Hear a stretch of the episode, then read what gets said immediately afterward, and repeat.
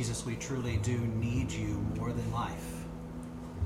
We truly do need you as we transition, as we change, as we move through different life events. For those in here who are facing struggles that are bigger than they, Lord, I pray that you would give them peace that passes all understanding. For those who are about to start a new journey, establish their footsteps for those who have seen your hand of blessing and the start of something new. I pray that they would not forget the God who has brought them thus far.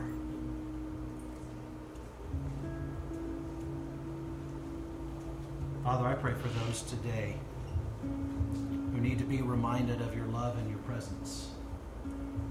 Pray for those today who need to know your love and your presence as we open the scripture today, as we as we talk about things that are of kingdom value, I pray that you would give us eyes to see and ears to hear and hearts to understand.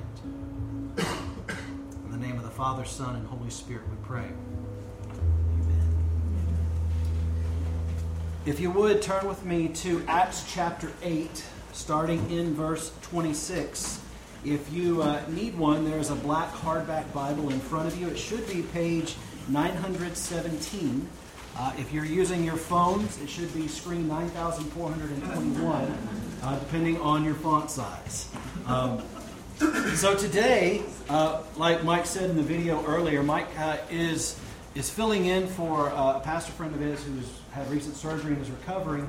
And he asked me several weeks ago to prepare a sermon on relational evangelism.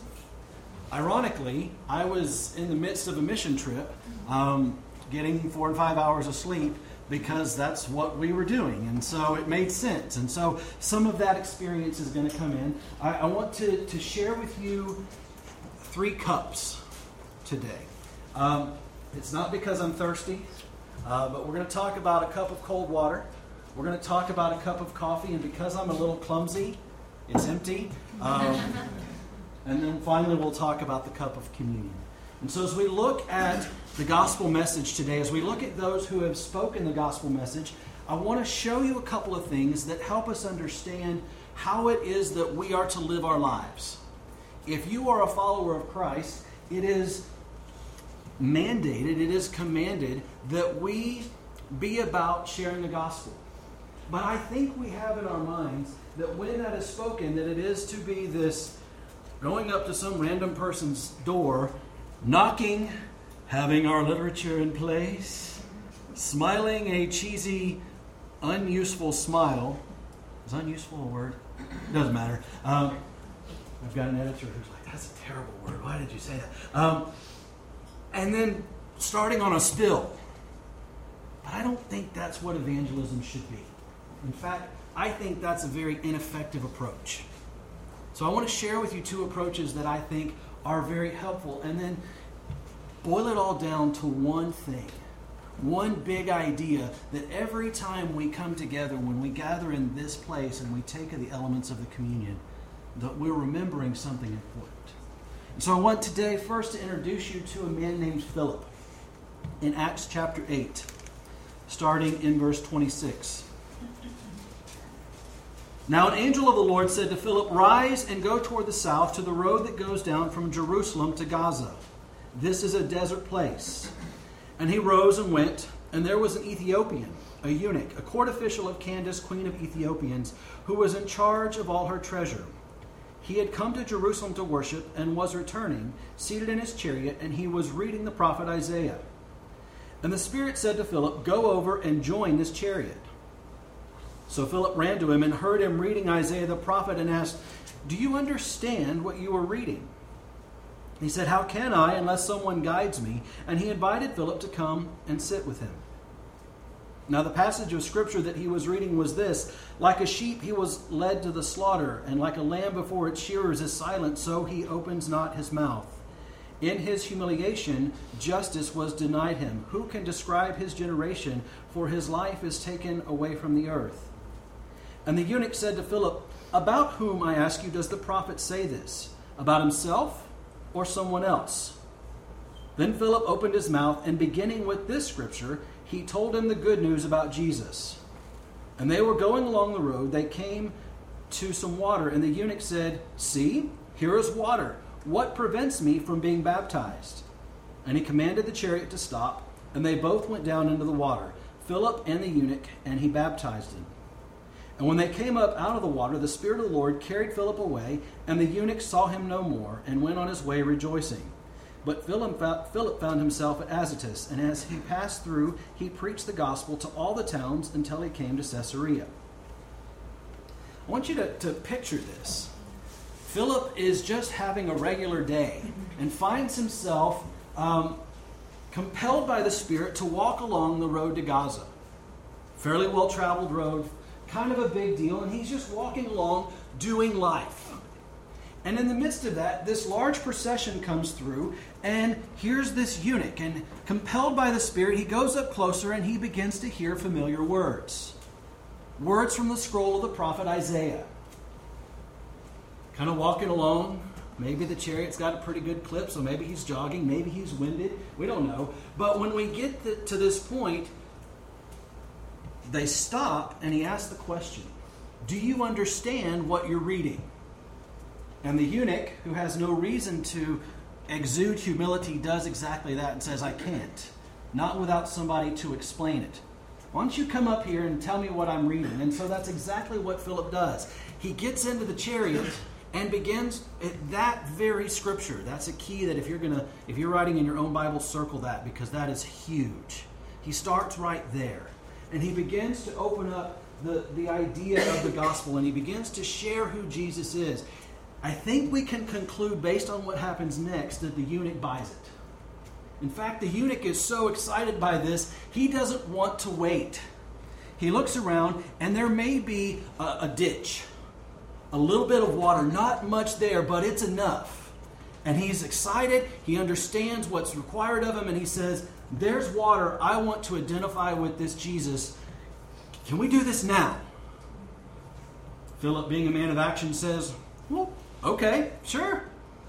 He goes down, we assume there's enough to dunk him. We don't know that for sure. He goes down, he comes back up, and Philip is gone. Now, Trekkies have an answer as to what happened next.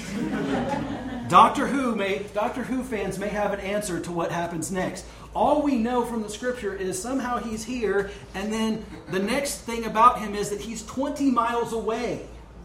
I'm good, but I'm not that good. Something supernatural happens. He's here and he's there, which would be great for Houston traffic. But at this point, this is post um, post resurrection, pre automobile, and Doctor Who and everything, unless he somehow shows up. Okay, so he transports 20 miles away. We don't know how, but the eunuch goes back to his life, rejoicing.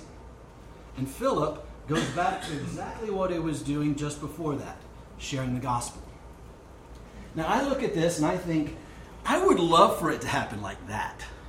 I'm a Bible teacher. I just love, I would love for somebody to come up and go, Hey, I was reading this Old Testament stuff and I don't get it. Can you explain it to me? For those who don't know, I'm an Old Testament teacher. I would love to just sit down and go, let's take the scroll of Isaiah and start right where you are. But that's not likely going to happen unless it's one of my students who's in my class. And probably not going to happen with you either. But one thing we can pick up from Philip is that this is who he was from the very, very beginning. When we are first introduced to Philip, we don't see him in the book of Acts, we see him in the Gospels. And he encounters Jesus, and the very next thing he does is he he banks on the fact that his family relationships are going to want to pay attention to this. And so he goes to his brother and says, I think I found the Messiah. That's a huge claim in the first century. I think I found the Messiah. Come and see. What you may not know is that his brother's kind of significant in the first century. His brother's name is Simon. We know him as the Apostle Peter.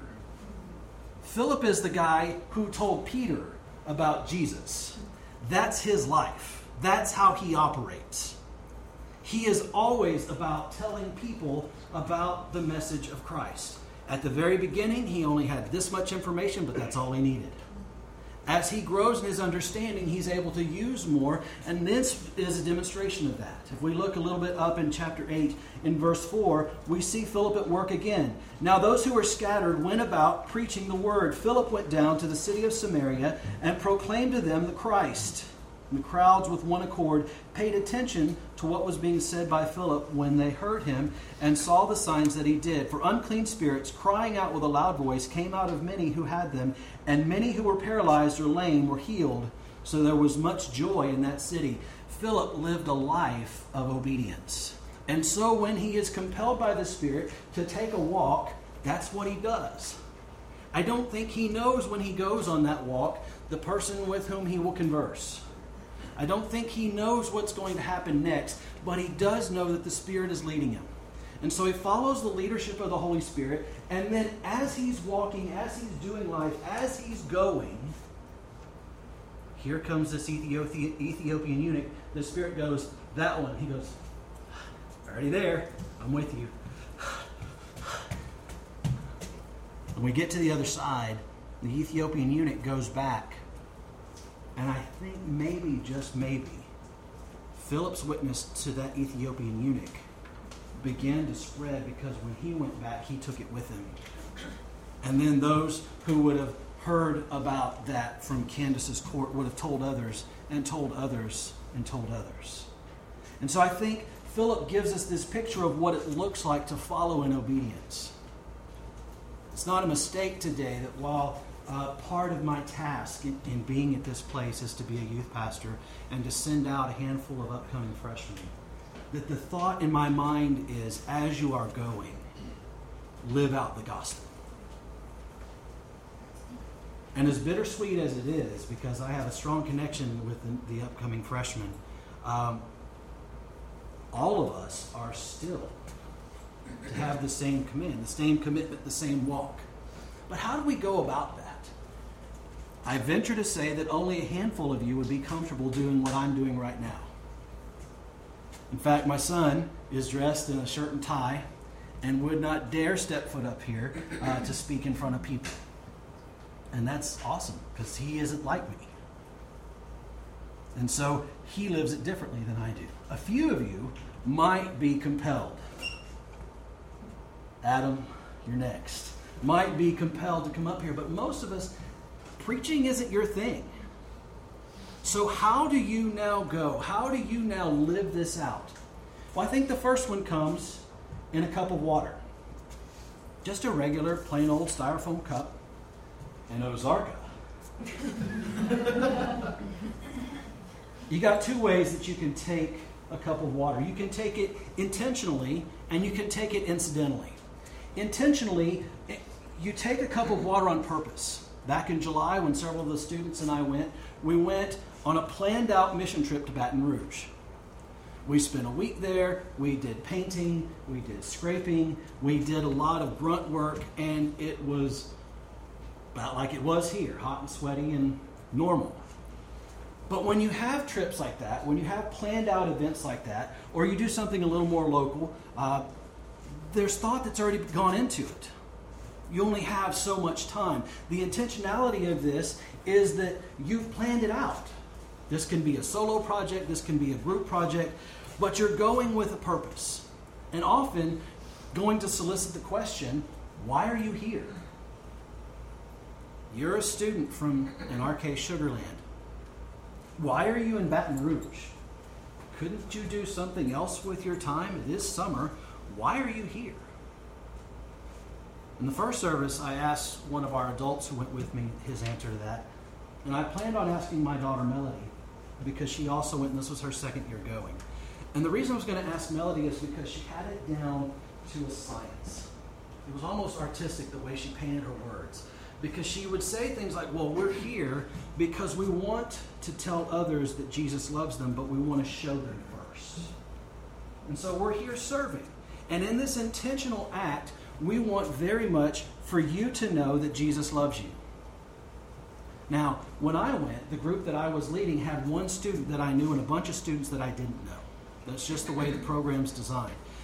every other group but ours was sent to these neighborhoods that had police protection because they needed it. There were officers around, people were walking down the street going, Why are you here? It doesn't get any better than that if you really want to evangelize. If somebody comes up to you and goes, Why are you here? Well, I'm so glad you asked. and then there's my group. My group gets put on this street where it's like the cleavers have come to rest. And those of you who get that reference know what I'm talking about. I mean, it's just everything's as awesome as it could be. Nobody's passing by. We don't have any police protection. We don't need it. I'm the biggest guy on the street. Um, there's no worries. And so my crew's getting upset. They have no opportunity to tell people why they're here. They have no person coming up going, Why are you here? And so they're all disappointed. And so as we're walking through our project, uh, we were painting uh, one of the, the ladies' houses, and they we got about three fourths of the way through, and we needed more paint. They brought us more paint, but it was the wrong color. I wanted to improvise. I thought about it. Let's just get this done. I wanted to finish the project. And so I called ahead and said, Hey, I need more paint. Bring me more paint. Change the color, please. Uh, and okay, we'll get it to you. 45 minutes passes, an hour passes, and we finished up everything else that needed to be done, and we still didn't have paint. And so I looked at my team and I said, okay, we're going to do this. You people go that way, you people go that way, and walk down the street. And just pray. And as you pray, the Spirit's going to lead you to people that you get to talk to. And they started kind of freaking out. What am I? What if they like me? And there wasn't a worry if they didn't like. It's like, what if they want to talk and they have more than one thing to say? Then talk to them. Oh, okay. Yeah, so they went and they had an adult with them. I wasn't irresponsible about that. Um, you know, they're walking down the street and, and they began to pray and they, they knocked on houses. And then as they walked through that, they encountered um, a lady who was on her way to work. She wasn't quite leaving yet, but she was on her way to work. And she was involved in home health care, always serving people, always helping people. And they all went up and they began to talk with her, and she was just excited that they came to visit. And then they walked away. Felt like the conversation was over. They got about 10 steps away from the house, and all of them just stopped. And they looked at each other and they said, We have to go back. Well, no, she's got to go to work. And they began coming up with all these excuses, but they went back. And when they went back, they said, We just feel compelled to come in and physically show you that we love you. And so we just want to give you a hug. And she broke down and began to cry. She said, I'm serving people all the time, but nobody has ever served me. And a handful of students in an adult's lives were changed. And one woman who had an opportunity to have somebody show up at her house out of the blue also had her life changed. And so, in those intentional acts of service, you can't always plan the full opportunity, but you take advantage of it as it comes.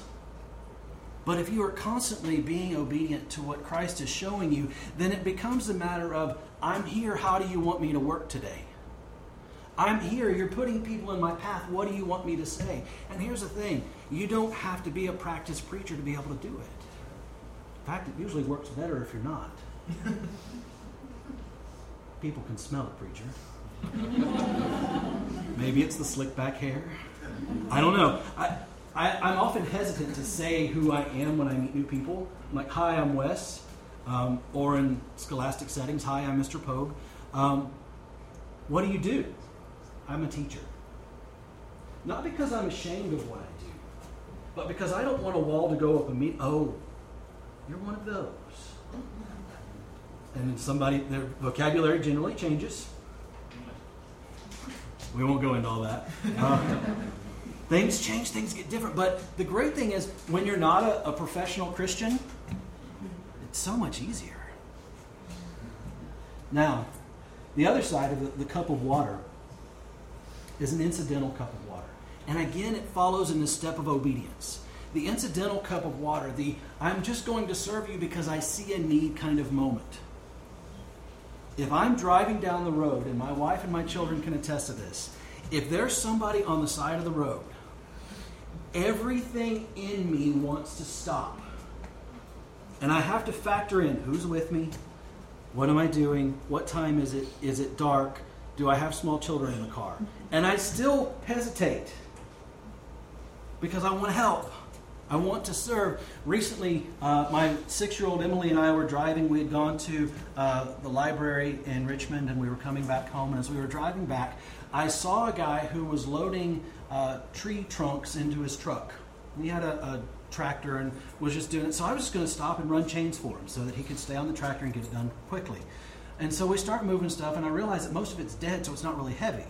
So he picks one up and he chains it. And while he's turned around, I grab one and take it to the truck. And he's all, no, no, you can't do that. You're going to hurt your back. And it, it was dead, so it wasn't very heavy. And that's not, ooh, look at me, but that was an opportunity. And so we kept going and we got it all loaded. And at the end of it, he looked at me and he said, What church do you go to? And I told him where. He said, I thought so, because you're acting like a Christian. And in this case, he was a fellow brother in Christ. But in those opportunities when we stop, we take a moment and we have one thing that we can say. And we answer the question, Why are you here? I stopped because I saw you had a need. That's very practical. But I also stopped because the love of Jesus Christ compelled me to stop and tell you that Jesus loves you and is aware of your needs. The object, the, the idea behind the cup of water is always one point, and you don't get much time for it. And that is this to connect the people we serve to a local church that will communicate the gospel and communicate discipleship in such a way that they will get it themselves. Oftentimes, the cup of cool water is just a seed planted, just a seed watered. Not very many times a time to, to drag in the net, if you will, and lead somebody to Christ. If you're changing a tire on the side of the road, the chances aren't great that the next step is let me tell you about Jesus and let's spend another five minutes talking about that. But you can use that as a springboard to say, I'm here because I love Christ and I want to help you. I go to a church that's not far from here. If you're ever interested, stop by. What I think is more effective, though, is the second cup cup of coffee. And again, because I'm clumsy, uh, it's empty today. A cup of coffee. A cup of coffee built in relationships. A cup of coffee where you spend time together. I have a friend of mine who intentionally goes to Starbucks once a week to spend an hour in Starbucks um, to drink coffee and to meet people.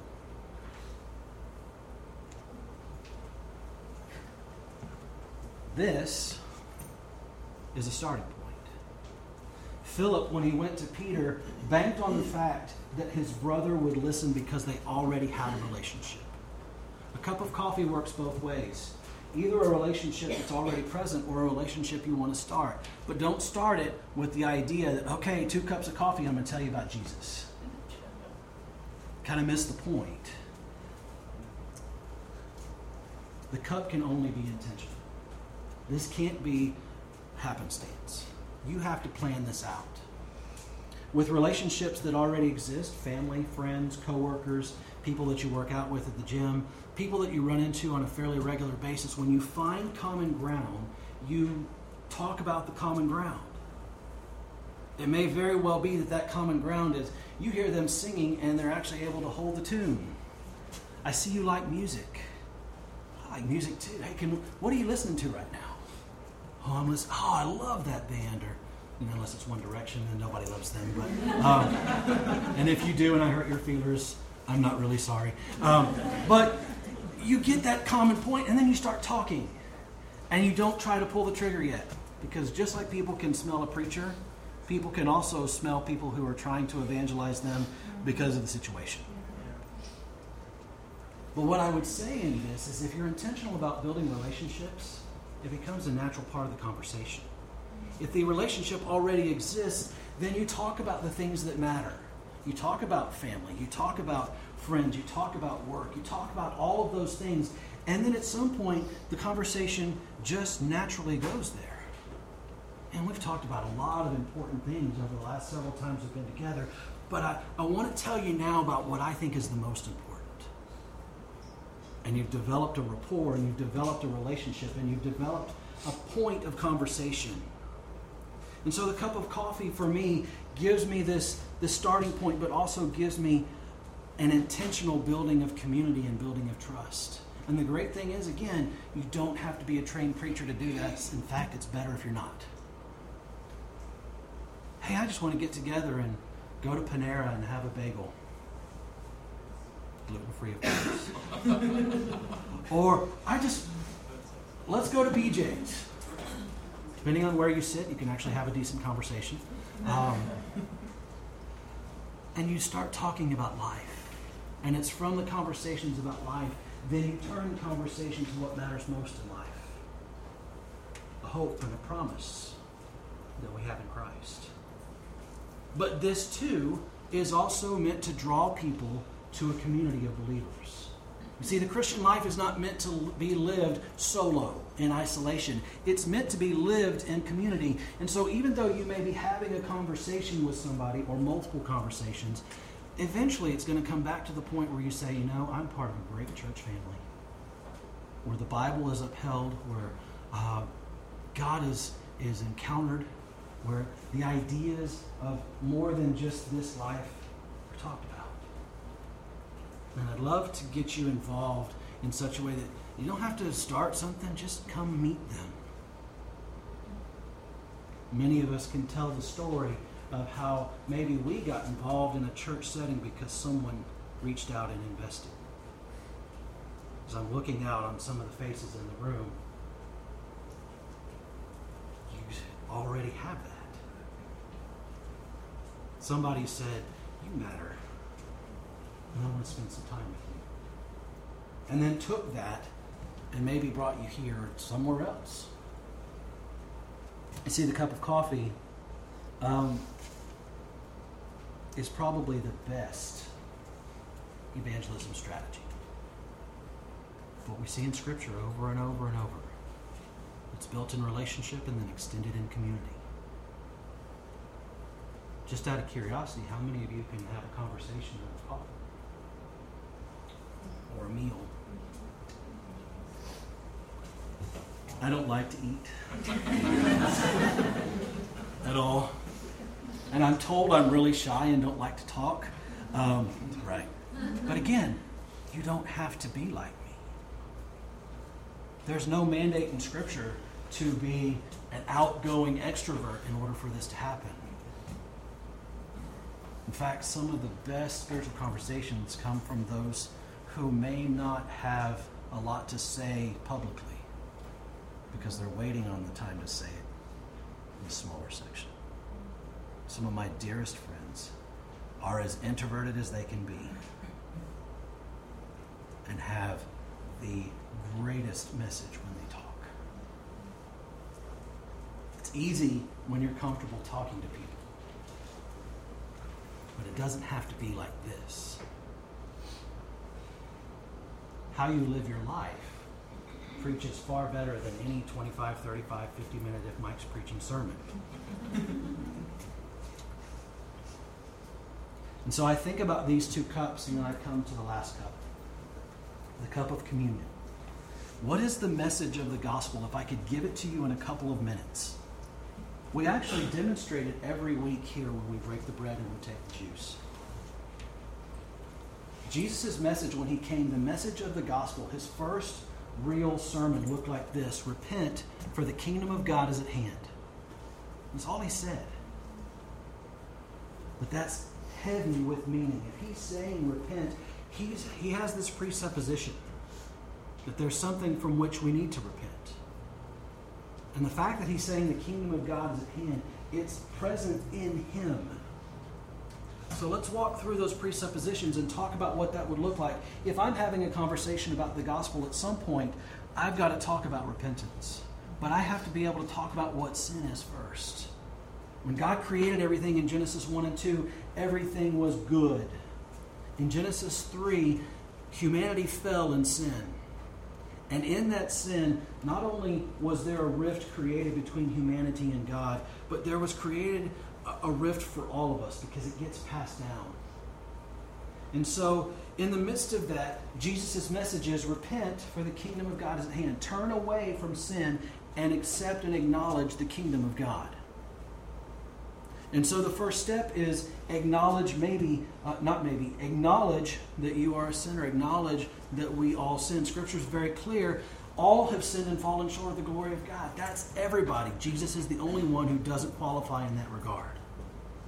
Scripture is also very clear that God demonstrates his own love toward us and that while we were yet sinners, Christ died for us. Not because we were deserving, not because we were of value in and of ourselves, but because something had to be done in order for us to be part of the kingdom, in order for us to be citizens of the kingdom, something had to be done to take care of our sin. And so God demonstrates his own love. In that while we were yet sinners, Christ died for us. And so when we break the bread, when we take the juice, we do that in remembrance of that. And then we take a moment and we look ahead because this isn't just taken to remind us of that sacrifice, but it's taken to remind us of the hope that we have. Because the story doesn't end when Jesus is dead in the tomb. In fact, the story is just beginning. Three days later, Christ rises from the dead, victorious, and that resurrection, that hope of eternal life with Him, is what's promised. And so the gospel message takes us from an acknowledgement of sin to a belief in a resurrection, and then finally to a commitment of our lives that causes us to acknowledge Christ as King. It is his kingdom that he's come to establish. And so he tells us, repent, for the kingdom of God is right here in front of you. How do you get from Starbucks to the kingdom of God? One step at a time. One step at a time. How do you get from an act of service and a cool cup of water to the kingdom of God? One step at a time. And then you get in community and you wrestle with what our worldview says and what our world says about life and what the kingdom of God says about life. And then you put all that together and you grow in community and you grow in faith and then you share that hope with others. Because presently, those without Christ are dead in their sin. And God, through Christ, is reconciling us, bringing us back together with Himself. The message of the gospel is really very simple. Without Christ, we are dead in our sin. With Christ, we can have hope of a resurrection and a life that is new as citizen kingdom, as citizens of the kingdom. It really is that simple. Not easy, but simple. And so today I want to challenge you. You're one of three people. Maybe today you've heard that message and you need to make that message your own. I invite you to come to the table to, to participate in the breaking of bread and the sharing of the juice. Maybe you're here today, you already have that relationship, you're already a citizen of the kingdom. And today I want to encourage you to come and remember. And maybe you're in that third category. I have this, this is my story, but now it's time to tell others. Wherever you are, as we come to the table, whether it's an act of service, whether it's relationships that are built, ultimately in Christ we share the same cup, the cup of communion. And so today, I invite you to come and take.